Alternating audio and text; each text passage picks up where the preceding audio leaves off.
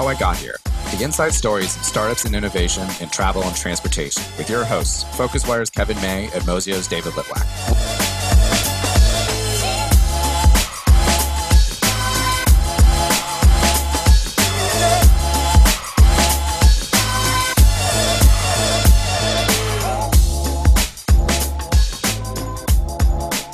Hello, everyone. Thanks for joining us today. This is How I Got Here, Mozio and PhocusWire's podcast about innovators in travel and transportation. Today, we're joined by Caitlin Zaino von During from Porter and Sail. Porter and Sail was founded in 2015 by Caitlin and Deepak Srivastava with a focus on building technology to support local independent hotels. Uh, thanks for joining us, Caitlin. Thanks for having me. So we like to start every uh, one of these podcasts out the exact same way, which is to ask you how you got here. Yeah. So Porter and Sail was founded in 2015. Um, I had been originally working for the United Nations, traveling a ton, staying in amazing hotels, and feeling like I was having these incredible experiences on property. And then when I would try to explore the city or connect with the property itself, I was really left feeling flat. They would give me like a printed piece of paper. They're like, this is where you should go out to eat. So we thought, man, isn't there a way to sort of redefine the concierge for today's traveler? I'm on my phone, my friends are on my phone, we're all emailing a ton. So that's the premise of the idea originally with Porter and Sail. Let's meet the modern traveler where they were. And then as we dove into hospitality, we were just blown away at like how much innovation had yet to come to the hospitality space. And we felt like hotels could really benefit from modern tech. And so we built over five years um, different assets and tools to connect amazing hotels with this sort of modern traveler a concierge app, mobile check in, mobile check out, keyless entry, authentic destination content to explore a city. And then on top of that, pre-arrival e-commerce sort of experiences where a guest could really curate and and um, uh, create their own sort of bespoke stay. So we spent five years connecting hotel and traveler and then coronavirus hit and we sunset all of those products. And today we're really focusing on an e-commerce platform that allows consumers to bank incredible deals at the world's very best hotels. And the only hitch is that you either travel now or you travel anytime in the future for the next two years. So you bank up to 50% off um, and the price is sort of a variable. Your voucher is what it is, and you travel when you're ready. Cool. Well, thanks for the summary there. So, one of the reasons why I was interested in, getting you on our podcast is because there's uh, not as much of a focus on kind of the fact that there's a huge long tail of small hotels out there. And uh, recently, there has been more technology companies addressing that. Um, how you can actually provide a good, really good digital booking experience to these boutique hotels that maybe a Marriott can't, uh, uh, afford, you know, a Marriott could afford, but these guys can't, um, and it, making it possible to have them actually compete with the Expedias of the world. Uh, I'd, I'd love for you to just like delve a little bit more into each of those tools you built up until uh, coronavirus hit. Well, that was it, right? Like we saw that you had these amazing hotels. Let's take like Conservatorium in Amsterdam, right? Like ADR was 600 plus a night. I mean, it's a really it's a it's a really upper upscale property. It's an amazing property. And yet that's a really small collection or collection of hotels where they were struggling to create digital products that would support their traveler. And yet that guest was coming in with the expectation that the hotel would have a whole suite of technology. I mean, if you can order your grocery stores on your phone, if you can do everything on your phone, why would you stay at the world's best hotels and not be able to like engage with that property in a digital aspect? So for us, we were like, okay, so unless you're a big brand, you're not able to touch technology. And on top of it, we felt like hotels that were were doing it in a really clunky manner because it's hospitality. It's like heads on beds. It's not tech. And so we could come in and we can create something that really felt from a lifestyle perspective aspirational and warm and amazing and yet had really incredible technology that was best in class to actually do what it was supposed to do from the hotel's perspective, which was to provide the user with an incredible experience through technology as they would any touch point. It was high touch, high tech, and we really leaned on trying to empower boutique and independent hotels to play at that level. Plus, you have like online travel agencies that take tons of data, don't share that with the hotel. And we were hearing hotels being like, the, you go outside of the lobby, it's the black hole. We don't know where you're going, what you're doing. So we also wanted to capture loads of data and be able to deliver that back to the hotels. We were like, we're fighting for the hotels, we're standing for the independent hotel to really meaningfully play in this space. So, I, how'd it go? So, I mean, you pivoted a lot, uh, you know, during coronavirus. So it sounds like, and I, and I think this is often a, a problem with working with independent hotels. It's like herding cats. Like everyone has a different, you know, preference. I, I, I'm guessing that might be one of the reasons why you pivoted, but I, I'm curious yeah i feel like herding cats is an understatement. Like um look we we took off pretty fast. Like 2015 we were piloting we were piloting at amazing hotels like soho house. I don't know why they were looking at us but they did and they gave us a shot. And we we did amazing. We bought in 2016 a competitor called guest driven out of montreal. That's where we brought in our e-commerce play.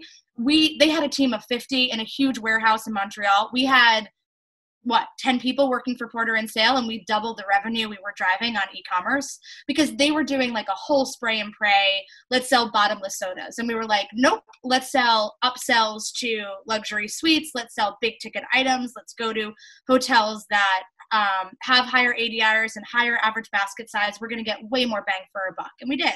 And so through the e commerce platform and through the concierge app, we were doing incredibly well and had a ton of growth. We've got we had great partnerships with folks like Design Hotels. What we saw in probably 2019 was a plateau that like everyone was kind of over it. Everyone was kind of over an app. Everyone was kind of over the whole experience. Hotels were being able to like figure out how to do this in new ways. And so we were we felt like we needed to move anyway. And we were in the process of building a very personalized recommendation engine. We were like, we're going to build the Warby Parker for online travel booking, meaning it's going to be hyper personalized, super lifestyle. It's going to focus on this next generation of travelers. We felt like travel, the next generation of travelers felt connected to a hotel tonight or an Airbnb, but they're not. They weren't feeling connected to Expedia or even a tablet, right? So could we build that brand that would create that kind of trust and create a really cool tech experience that would allow you to not go to 38 booking sites before you make a choice, but to really hone in and almost like a dating site, match the consumer with their very best hotel. We were booking that, we were building that, excuse me. And then coronavirus hit. So we just like just completely stopped building that. Um, so it was it was great for a while. And then once we hit that plateau we were like if we want to stay relevant in travel we need to figure out essentially how we're going to drive a volume of meaningful guests to these properties and frankly make hotels sexy again. Like why is airbnb winning? Airbnb at the i think the product itself kind of sucks. Like i don't want to sleep in some guy's house. I want I want to stay in a hotel. Hotels are awesome. So our whole thing was like, we're going to continue to fight for the hotel. They just need help in in creating meaningful technology for today's guest. So it's it's interesting. You mentioned Warby Parker, and Warby Parker is known for a lot of things, uh, but one of the biggest is brand uh, and kind of this this new uh, wave of you know kind of CPG brands. But um, it's that I think that's an impression you you immediately get from your site. You have these influencers and tastemakers on, on your website. Um, your branding overall, it does. Uh, I think, ironically, actually, uh, really embrace uh, the reason why so many travel entrepreneurs get into travel is they think it's going to be the Amsterdam Conservatorium uh, experience, not the dealing with back end GDSs like I do. uh, so you, you, you like uh, what I found interesting, like was this focus of yours on the brand, and I, thought like you know like it seemed like you were almost trying to put like a sort of alliance on top of many of these independent hotels, and um, and it reminded me of kind of some of the, you see these every once in these alliances where people they they band, they band together mostly so that like they're all independently owned, but they have some central system. Is that was that part of the angle as well? Oh, definitely. Totally. All of that. And that's the thing. Like we wanted if you're doing if you're working with these amazing hotels that, you know, throwing around these names, the brand has to be there, right? Because they're not even going to look at it if the hotel itself will not look at the product if it's not representative of a brand that they can get behind. The consumer, why you're traveling and why you want to travel at these amazing spots is it's a lot of it is aspiration. It's a home that's better than yours. It's living a life that's better than yours for a moment. So we really leaned into it has to be sexy, it has to be beautiful, it has to be aspirational um, and then bring everyone together for sure in sort of this co-op collective experience right like a small luxury hotels experience but again, let's contemporize it a little bit.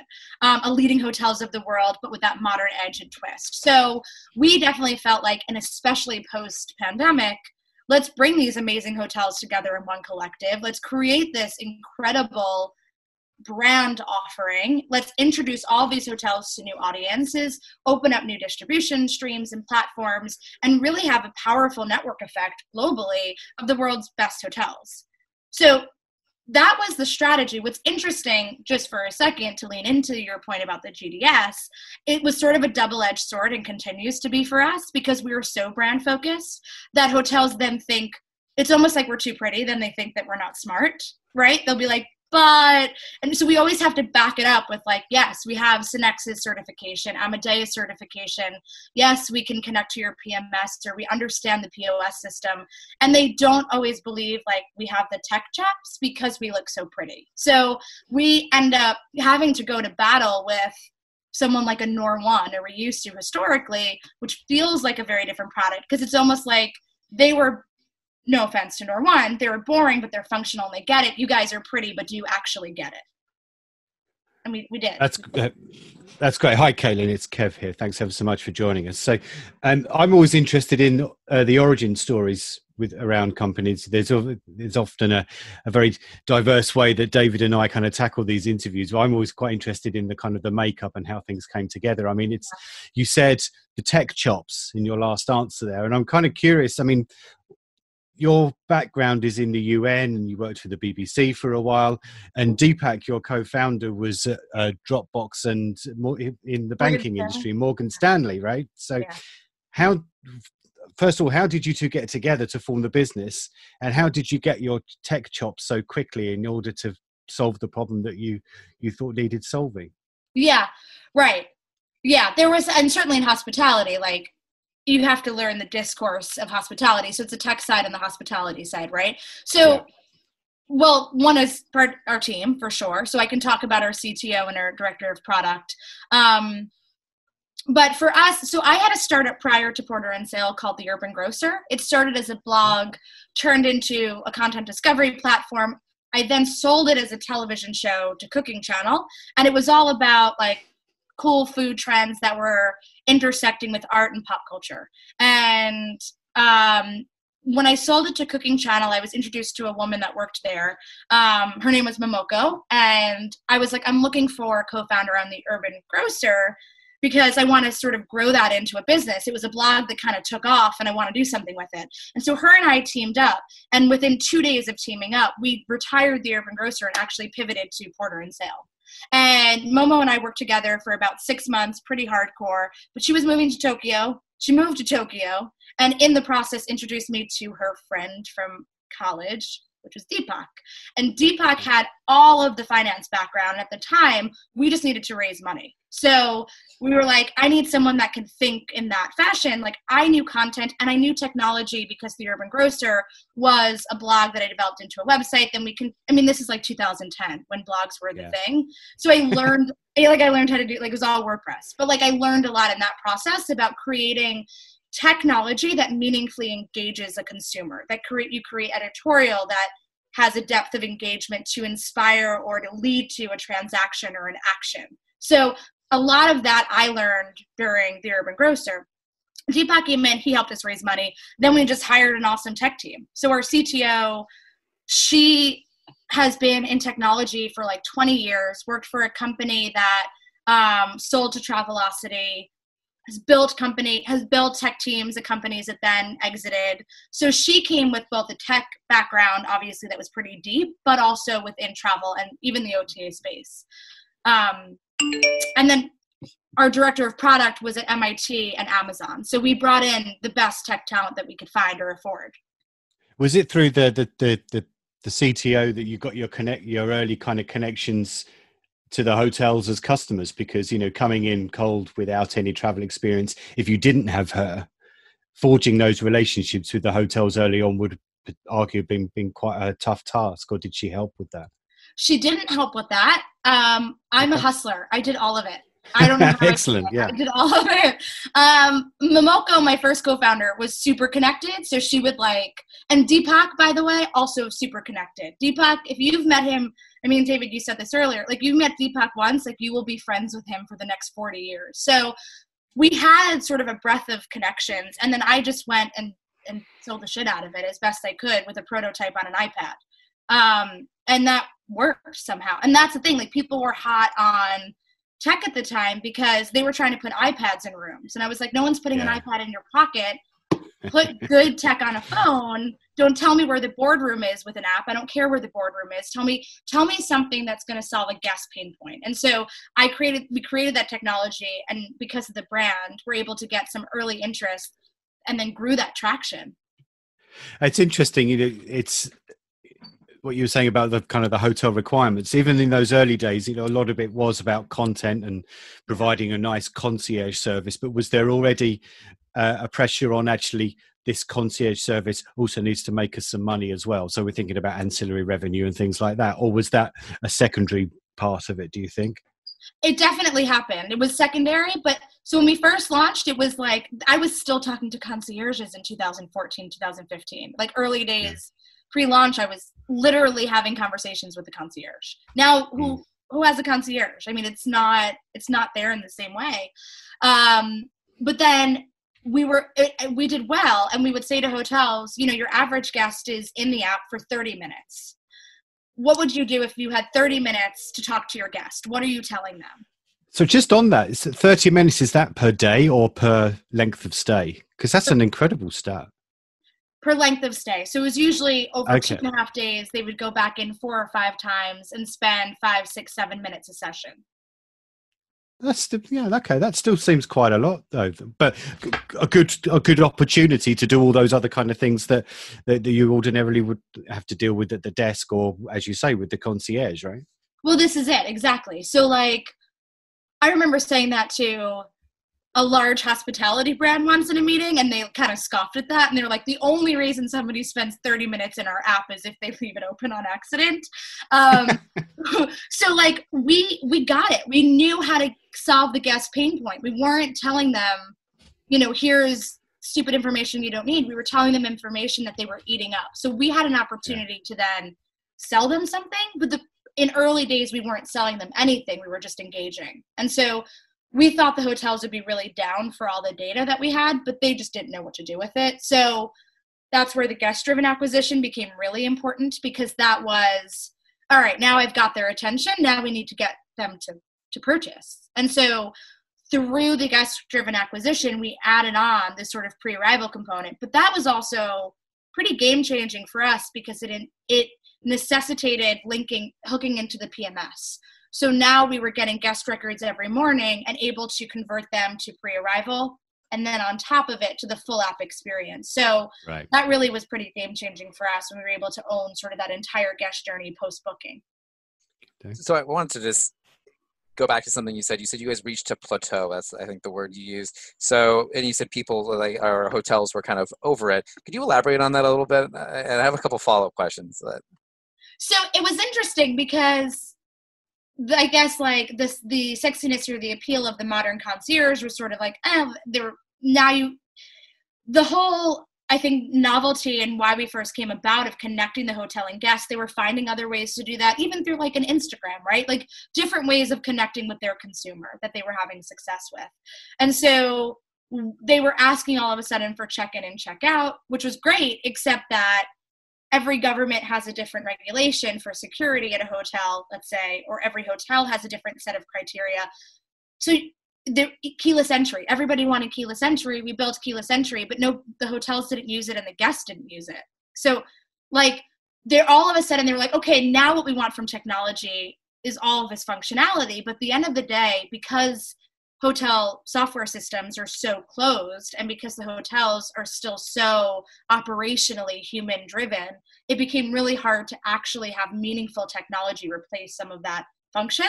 And so they thought that they wanted it and we would build it but it wouldn't really work. And so it, re- it became we lost sort of product market fit i think in 2019 which made it harder for us to sell meaningfully right? Because we were driving revenue, yeah, but the revenue wasn't game changing. And we had technology, yeah, but the technology wasn't game changing.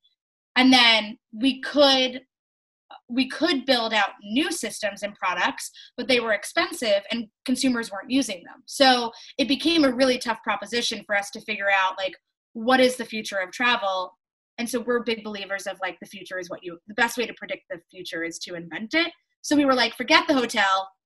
We can't listen to them anymore. We have to go back to the 2015 mentality of hotels don't get it. Let's see the future for them and build something that will fundamentally have an impact and that will be on like filling rooms but with a meaningful guest and extend the lifetime value of that guest through the different mechanisms and learnings and product suite that we had so that's kind of where we were going we were trying to figure out how do you connect to the new guest experience and define the future of travel so it's funny that reminds me about like uh, you know Mozio. We aggregate different uh, forms of ground transportation, and um, before Uber, there was Taxi Magic, and uh, Taxi Magic tried to work with individual taxi companies, and they gave them tracking software because they said they wanted the tracking software. And when you use the tracking software, yeah, a lot of yeah. what you're saying actually reminds me like the, the whole thing only really worked actually when they wholesale threw out all those relationships and decided to rebuild it from the ground up. And I think of almost like the equivalent in your industry is like a Sonder or someone like that who goes like, oh, you don't you don't want to adapt keyless entry well we're forcing you to adapt keyless entry because there's no one at the front who is going to do it and it, it forces that. And mozio is a different philosophy i think it's maybe slightly more aligned with yours where we've realized okay we need to know exactly where we can make someone do something we want them to do and where it's just not going to work. Yeah. And it sounds like you guys came to that conclusion. It's like these guys are independent. They're not going to really uh, conform to certain things we need them to do. So let's change strategy. And I'm curious, like, if you have any recommendations for people like who want to work with independent hotels on, you know, like what they need to avoid and what are those underlying dynamics that you kind of didn't understand uh, that you do now. Yeah, definitely. I think, oh man, it's important to realize how disparate the industry is. Like every hotel, especially at the independent level, will operate differently. It's different systems and softwares. I mean, fine, 80% of hotels will use Opera, but then there's Protel. Then there's regional like HMS, RMS. Like, so you really, like Impala, that startup out of the UK, but uh, they're trying to create sort of a black box that connects with all the PM. Like, that's sort of where you want to be. You don't want to try and play at the ground level, super micro, like hotel over hotel, because you can't. Like, because of how different it is, you have to almost look at it at a macro level view. And how do you, the way that we see it is, how do you productize something rather than go project by project?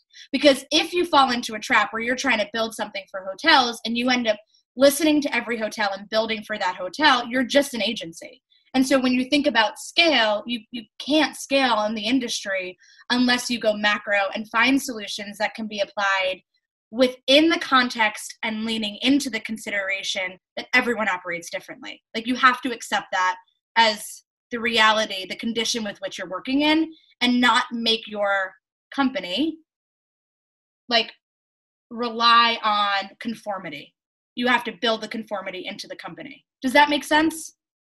Yeah, no, no, absolutely. I think you, you need to like figure out where that line is, uh, you know, between overly customization and saying, okay, well, this country, this system, this PMS system, this, that, before you know it, like literally your first 10 clients, all of it, you have to build something custom for every one.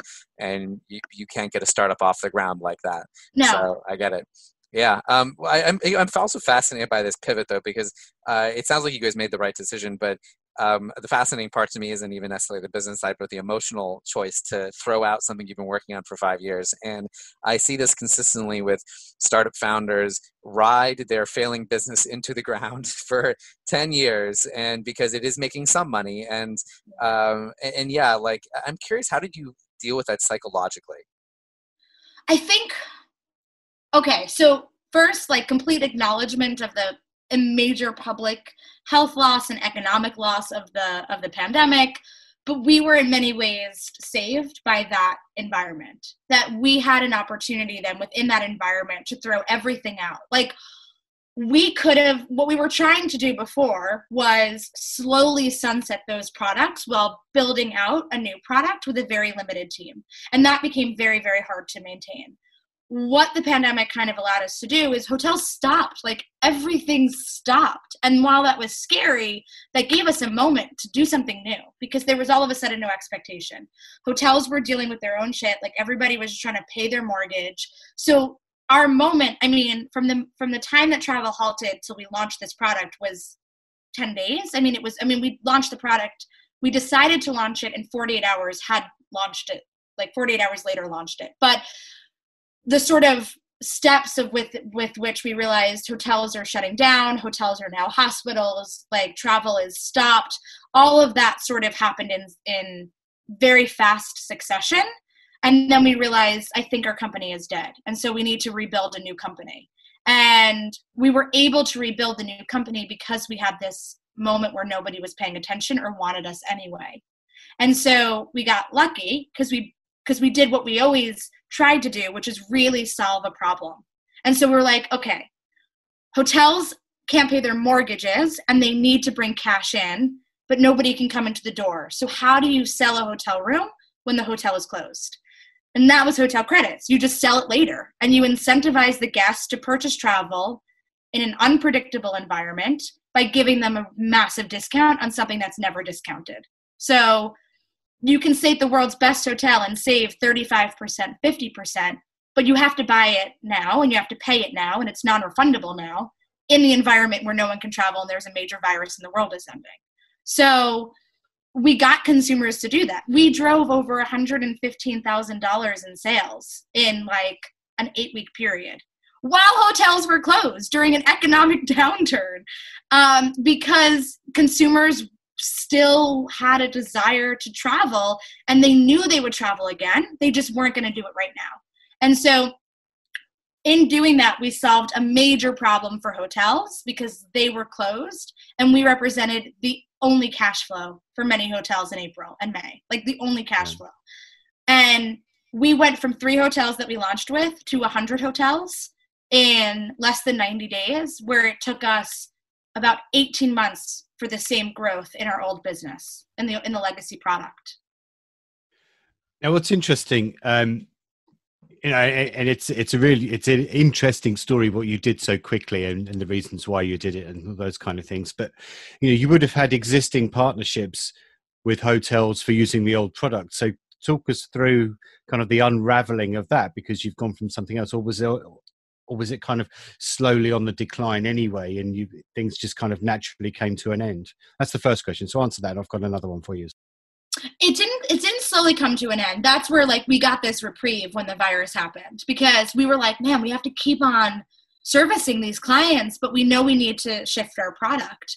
And so when they when guests stopped coming in we were like there's no guests coming in so let's shut everything off. And at first we said we're going to pause all of we're going to defer all of your fees like because then we pay we get a commission off of a per, of a transaction or whatever so or like people pay a SaaS fee, hotels would pay a SaaS fee for the concierge product. So we were like, defer your fees until June. And then three days later, we had to send out another message because hotels just shut down, and we were like, mm. all all all fees are just paused. And then we had to send another message like a day later that said the product is shut down. So it wasn't it wasn't slow because nobody was coming, so nobody was using it. And we just said we can't continue to service a product that no one is using. Everything is sunset until further notice. And then we only started to open up our um, hotels only started to open up from our client base over the past two or three weeks and we only let our hotel clients know on friday like this past friday that we weren't re-engaged we weren't building out the new product that, that wasn't going to continue it was officially retired. So it was a pretty quick process overall, but we felt like we have the potential to make more money with this product for those partners. So we didn't feel bad because if you're making $100,000 over a year with our old product, you could at least make that with the new product, if not more. Are you not tempted if in a couple of months' time all your hotel customers come back and say, oh, but we really missed the concierge thing?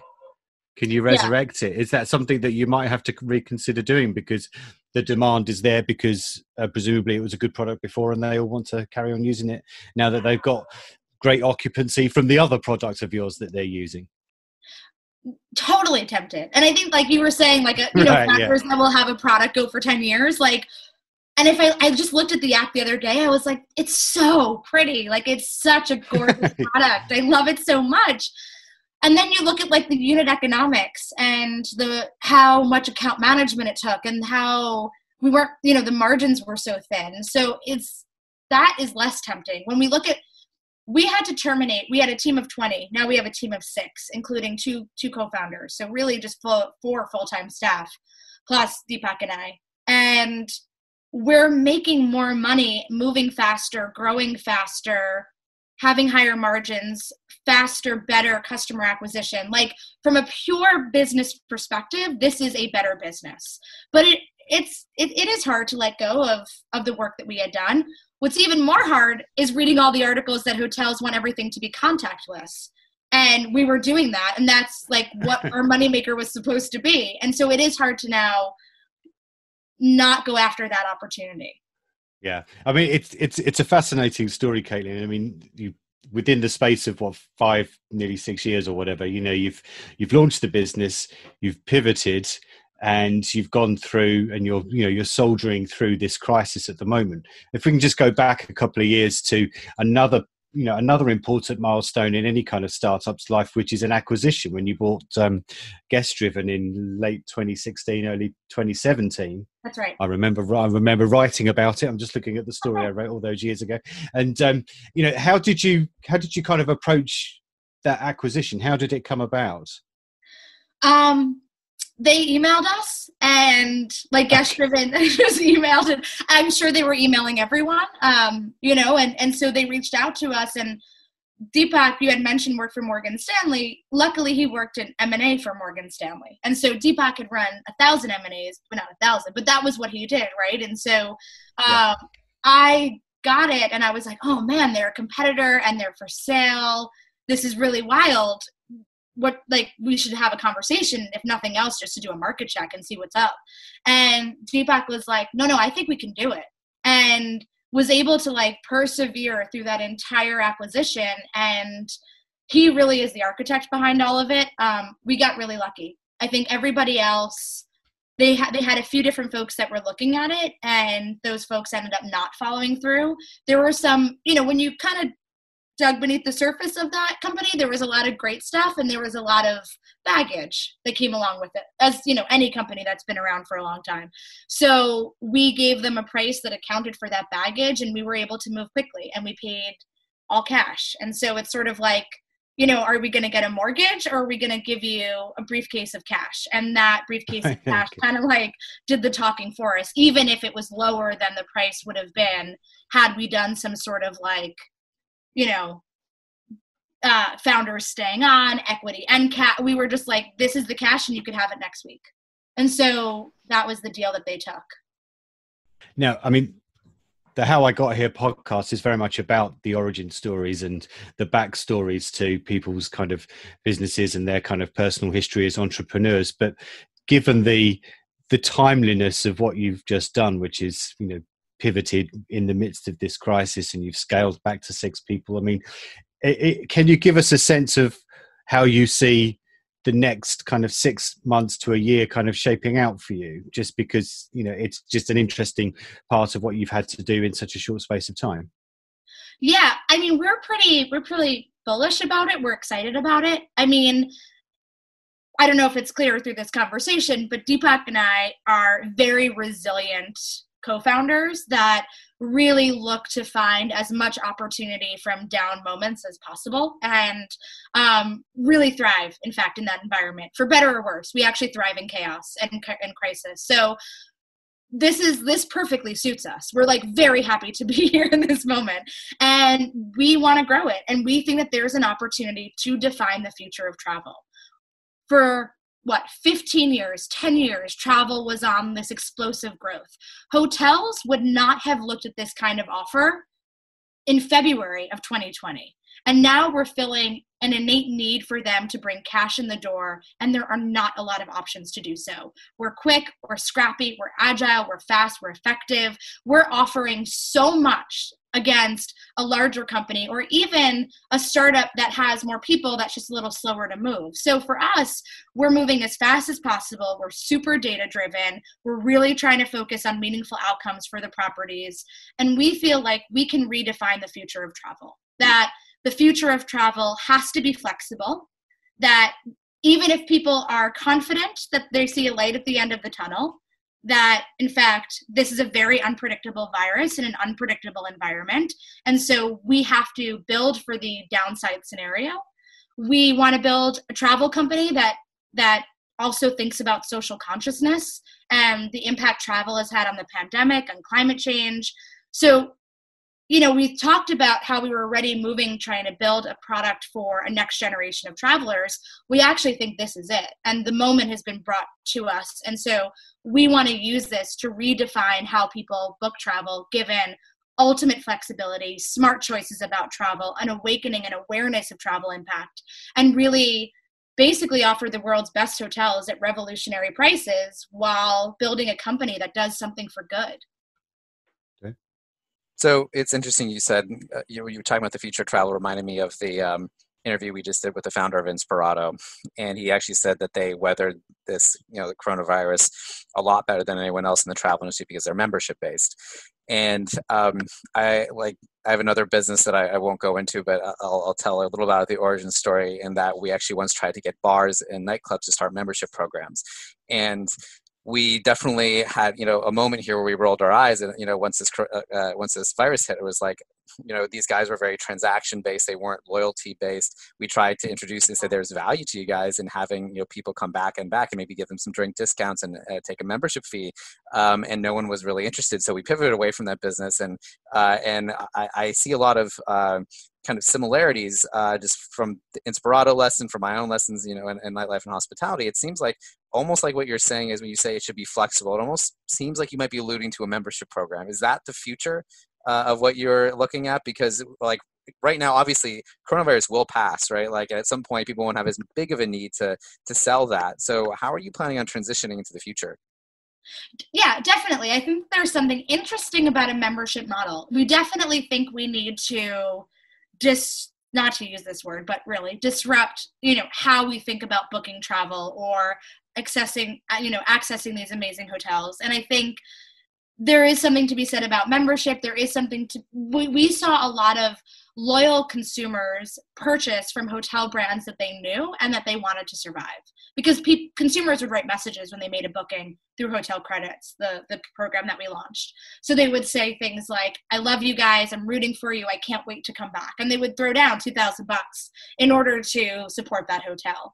And so we definitely think that there's an opportunity to create loyalty to this network right going back to that network that network um, question so, is there a modern SLH model or leading hotels of the world model that you can look at here that kind of plays into best in class technology, modern travel priorities and expectations and needs.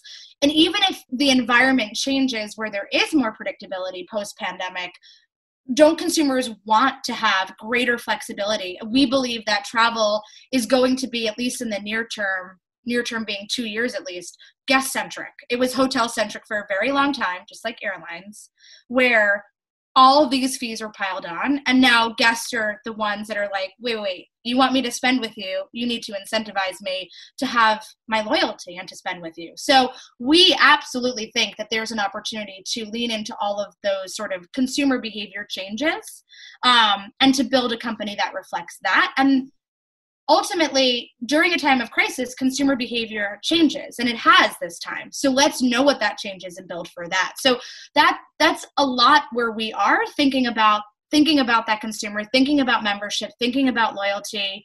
Um, if we can get that consumer or member to behave in a meaningful way then we're delivering value to hotels. And if you're looking at hotels operating at 40, 50% occupancy for the next 12 to 24 months, that's still very well below where they were, what they need. And so they're going to continue to have to rely on innovative, creative models for bringing cash in the door. And if we're one of those models, driving the equivalent of 10 20% of room nights booked that's that's an addictive thing and that's going to be hard for them to walk away from even as the landscape normalizes so um, before we just sign off for the end of the episode i've got a, um, a, a question really that's just kind of satisfied my own curiosity really i mean what's the what's the origin of the name porter and sail because you know on first glance, maybe people would have thought this is something to do with the maritime part of the industry, by virtue of the word sail in it. But it is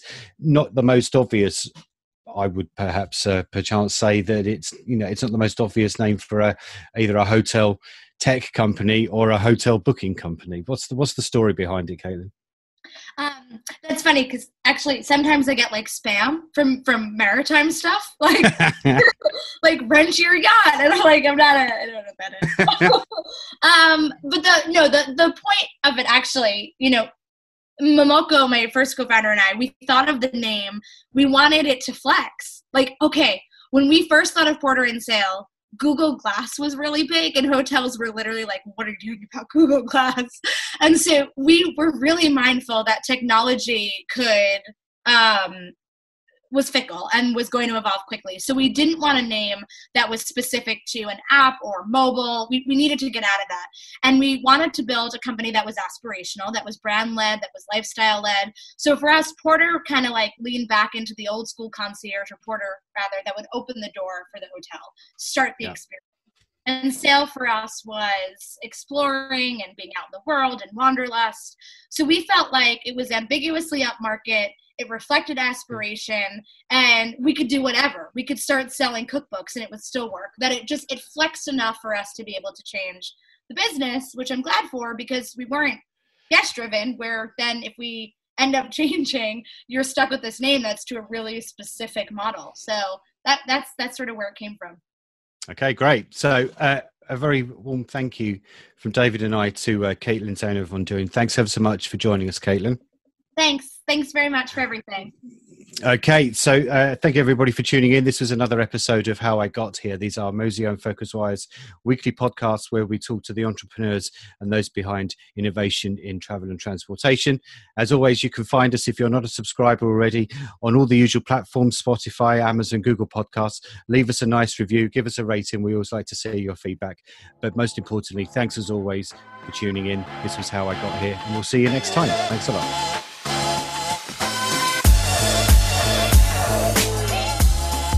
Thanks for listening to How I Got Here podcast. We'll be back next week with more insight stories behind startups and innovation in travel and transportation. Check mozio.com slash move for a complete write-up of the highlights of every podcast with translations into five languages. And get your daily dose of news on the digital travel economy by subscribing to the newsletter at phocuswire.com. See you next week.